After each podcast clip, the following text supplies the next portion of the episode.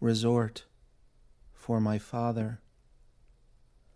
I wonder if his memories omit the same things that we don't see here.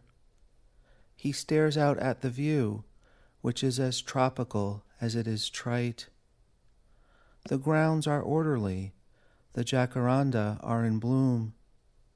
No one is poor. Like lions caged too long, the waves loll lazily along the beach.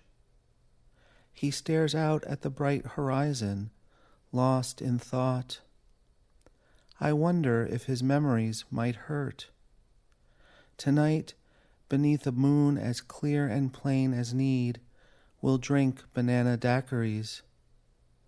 He'll ask the mariachi band to play a Cuban song, which they'll almost get right. But in the morning, he must realize, we'll still awaken here. Same sun, same sea.